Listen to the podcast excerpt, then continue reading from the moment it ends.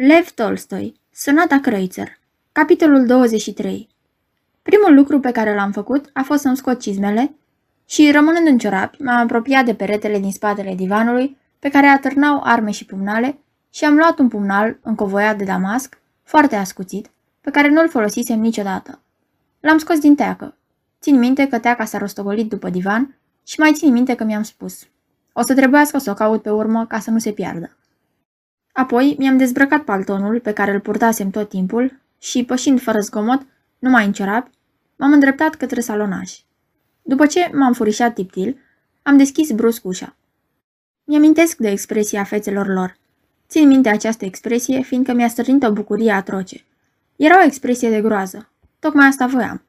N-am să uit niciodată expresia de groază cumplită, care s-a zugrăvit pe fețele amândurora chiar din prima clipă când m-au zărit. El sta, mi se pare, la masă, dar văzându-mă ori auzindu-mă, a sărit în picioare și a rămas cu spatele spre bufet. Chipul lui nu exprima decât groază, o groază care nu lăsa nici urmă de îndoială. Pe fața ei am citit aceeași expresie de groază, dar mai era și altceva. Dacă n-ar fi fost decât groaza, poate că nu s-ar fi întâmplat ce s-a întâmplat.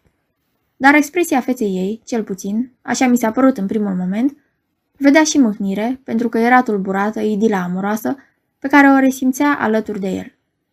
S-ar fi zis că nu vrea altceva decât să fie lăsată să-și guste fericirea. Și o expresie și cealaltă n-au ținut decât o clipă în ochii lor. Groaza de pe chipul lui s-a schimbat în întrebare. Pot să mint sau nu? Dacă pot, atunci să încep. Dacă nu, atunci are să înceapă altceva. Dar el se uita la ea cu un aer întrebător. Ciuda și groaza de pe chipul ei, când își aruncă privirea asupra lui, mi s-a părut că s-a schimbat în grijă pentru el. M-am oprit o clipă în pragul ușii cu pumnalul la spate. În aceeași clipă, el zâmbi și pe un ton nepăsător până la ridicol rosti. Cum vezi, făceam muzică. Ce surpriză! Începu și ea, supunându-se tonului său. Dar niciunul, nici celălalt nu apucară să-și sfârșească vorba, căci aceeași turbare pe care o încercasem în urmă cu o săptămână, puse iarăși stăpânire pe mine. Simți din nou aceeași nevoie de a distruge, de a săvârși acte de violență, de a sorbi beția turbării și mă lăsai prada acestui sentiment. Niciunul nu și-a sfârșit vorba. A început acel altceva, de care se temea el, și care curma din capul locului tot ce aveau ei de spus.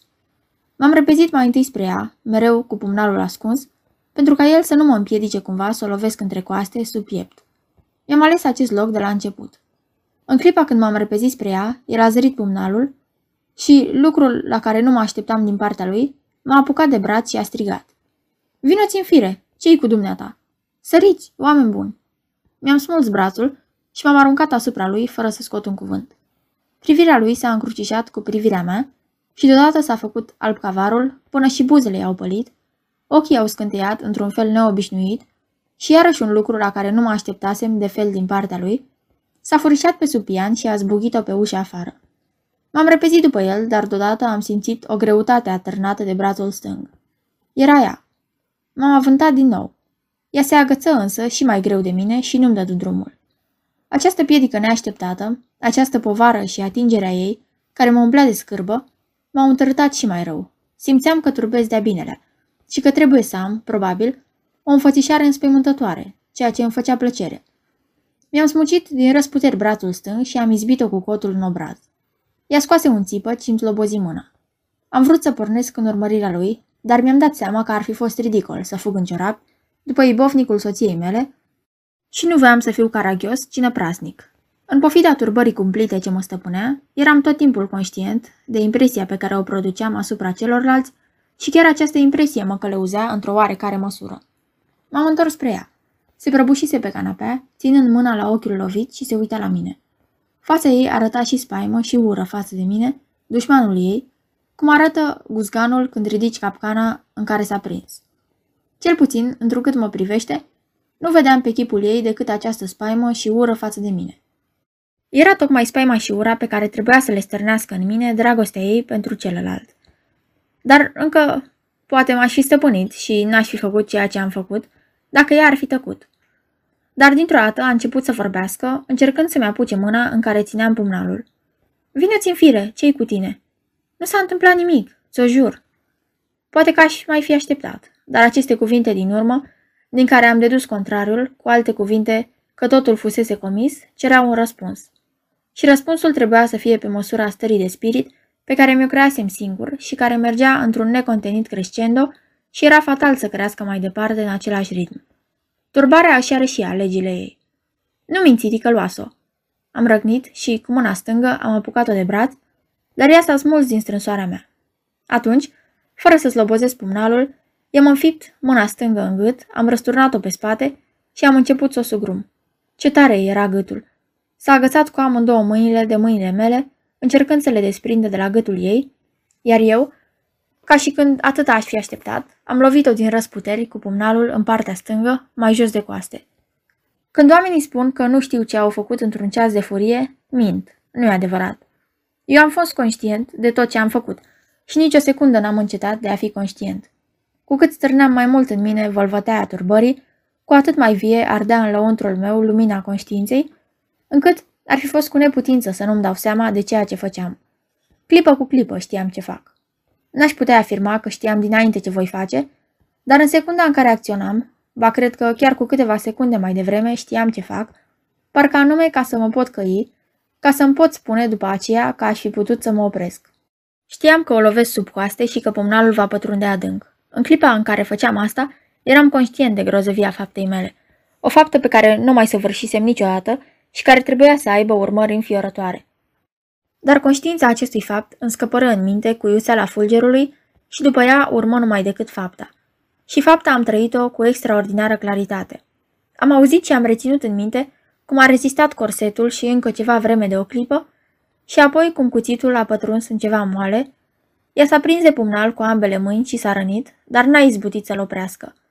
Mai târziu, în temniță, după ce s-a petrecut în mine o răsturnare morală, am cucetat îndelung la această clipă, căutând să-mi amintesc tot ce îmi puteam aminti și să înțeleg.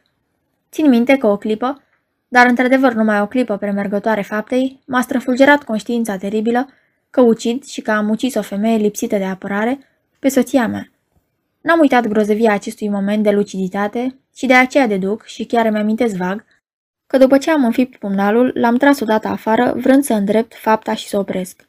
Am stat nemișcat vreme de o secundă, așteptând să văd ce va urma, să văd dacă mai pot îndrepta ceva. Ea a sărit în picioare și a strigat. Dădaco, m-a omorât. Dădaca, auzind de sigur zgomot, se ivi în pragul ușii. Eu tot mai stam în așteptare și nu-mi credeam ochilor, dar de sub corsetul ei țâșni îndată sângele.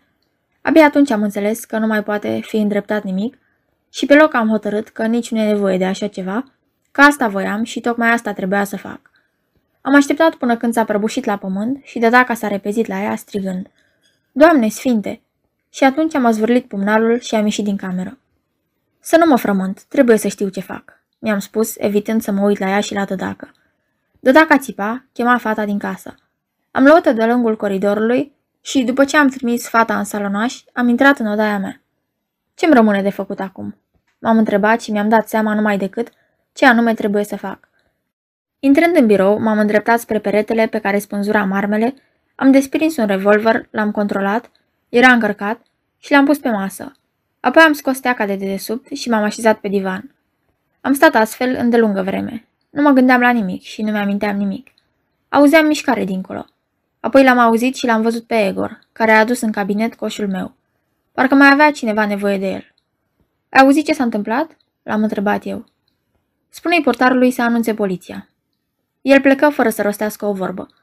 M-am ridicat, am încuiat ușa și, scoțându-mi țigările și chibriturile, am început să fumez. N-am apucat să-i sprăvesc țigara, că m-a prins și m-a doborât somnul. Am dormit probabil vreo două ceasuri. Îmi amintesc ce am visat. Se făcea că eram în raporturi bune cu ea, ne certasem, dar eram gata să ne împăcăm și cu toate că ceva ne stingerea oarecum, eram totuși în raporturi bune. M-a trezit o bătaie în ușă. Poliția, mi-am spus eu deșteptându-mă. Se pare că am ucis, dar poate că e dânsa și n-a fost nimic. Bătaia în ușă se repetă. N-am răspuns, ocupat să dezleg problema. A fost sau n-a fost? Da, a fost. Mi-am adus aminte de rezistența corsetului și cum s-a împlântat cuțitul și am simțit un fior între spete. Da, a fost. Da, acum e rândul meu. Mi-am spus în gând. O spuneam, dar știam că nu vă voi sinucide. Totuși, m-am sculat și am luat revolverul în mână. Dar lucru ciudat, îmi aminteam că înainte fusesem de multe ori gata să mă sinucid ca și în ziua aceea, în tren, când lucrul mi se păruse ușor, ușor, fiindcă îmi închipuiam că astfel o voi năuci pe dânsa. Acum însă, nu eram de fel în stare nu numai să mă omor, dar nici să mă gândesc la asta. La ce bun să fac? m-am întrebat eu, dar nu-mi veni în minte niciun răspuns. Auzi o nouă bătaie în ușă. Da, mai întâi să aflu cine bate. Mai am timp. Am pus revolverul pe masă și l-am acoperit cu un ziar. M-am dus la ușă și am tras zăvorul. Era sora soției mele, văduvă, o femeie bună și proastă. Vasia, ce înseamnă asta?" spuse ea și o podidiră lacrimile oricând gata să curgă. Ce vrei?" am întrebat-o brutal. Îmi dădeam seama că nu e cazul și că nici n-aveam motiv să mă por grosola în față de ea, dar nu izbuteam să găsesc alt ton. Vasia, ea moare, așa spune Ivan Fiodorovici. Ivan Fiodorovici era doctorul, doctorul și sfetnicul ei. Dar ce, e aici? Am întrebat eu și iarăși mă cuprinse furia împotriva ei. Ei, și? Vasia, du-te la dânsa. Vai, e groasnic, spuse ea. Să mă duc oare la dânsa? M-am întrebat eu. Și mi-am răspuns îndată că trebuie să mă duc, că, de bună seamă, totdeauna se procedează în felul acesta, că atunci când un soț își omoară soția, cum am făcut eu, trebuie neapărat să mă duc la ea. Dacă așa se obișnuiește, atunci trebuie să mă duc, îmi spuneam eu. De altfel, dacă o să trebuiască, voi avea timp ori și când. Mi-am zis apoi, în legătură cu intenția mea de a mă împușca, și am pornit în urma cumnatei mele. Acum au să urmeze fraze, strâmbături, dar nu o să mă las. Gândeam în clipa aceea. Stai nițel, am spus către sora sa. E idiot să merg în ciorapi. Așteaptă să-mi pun măcar papucii.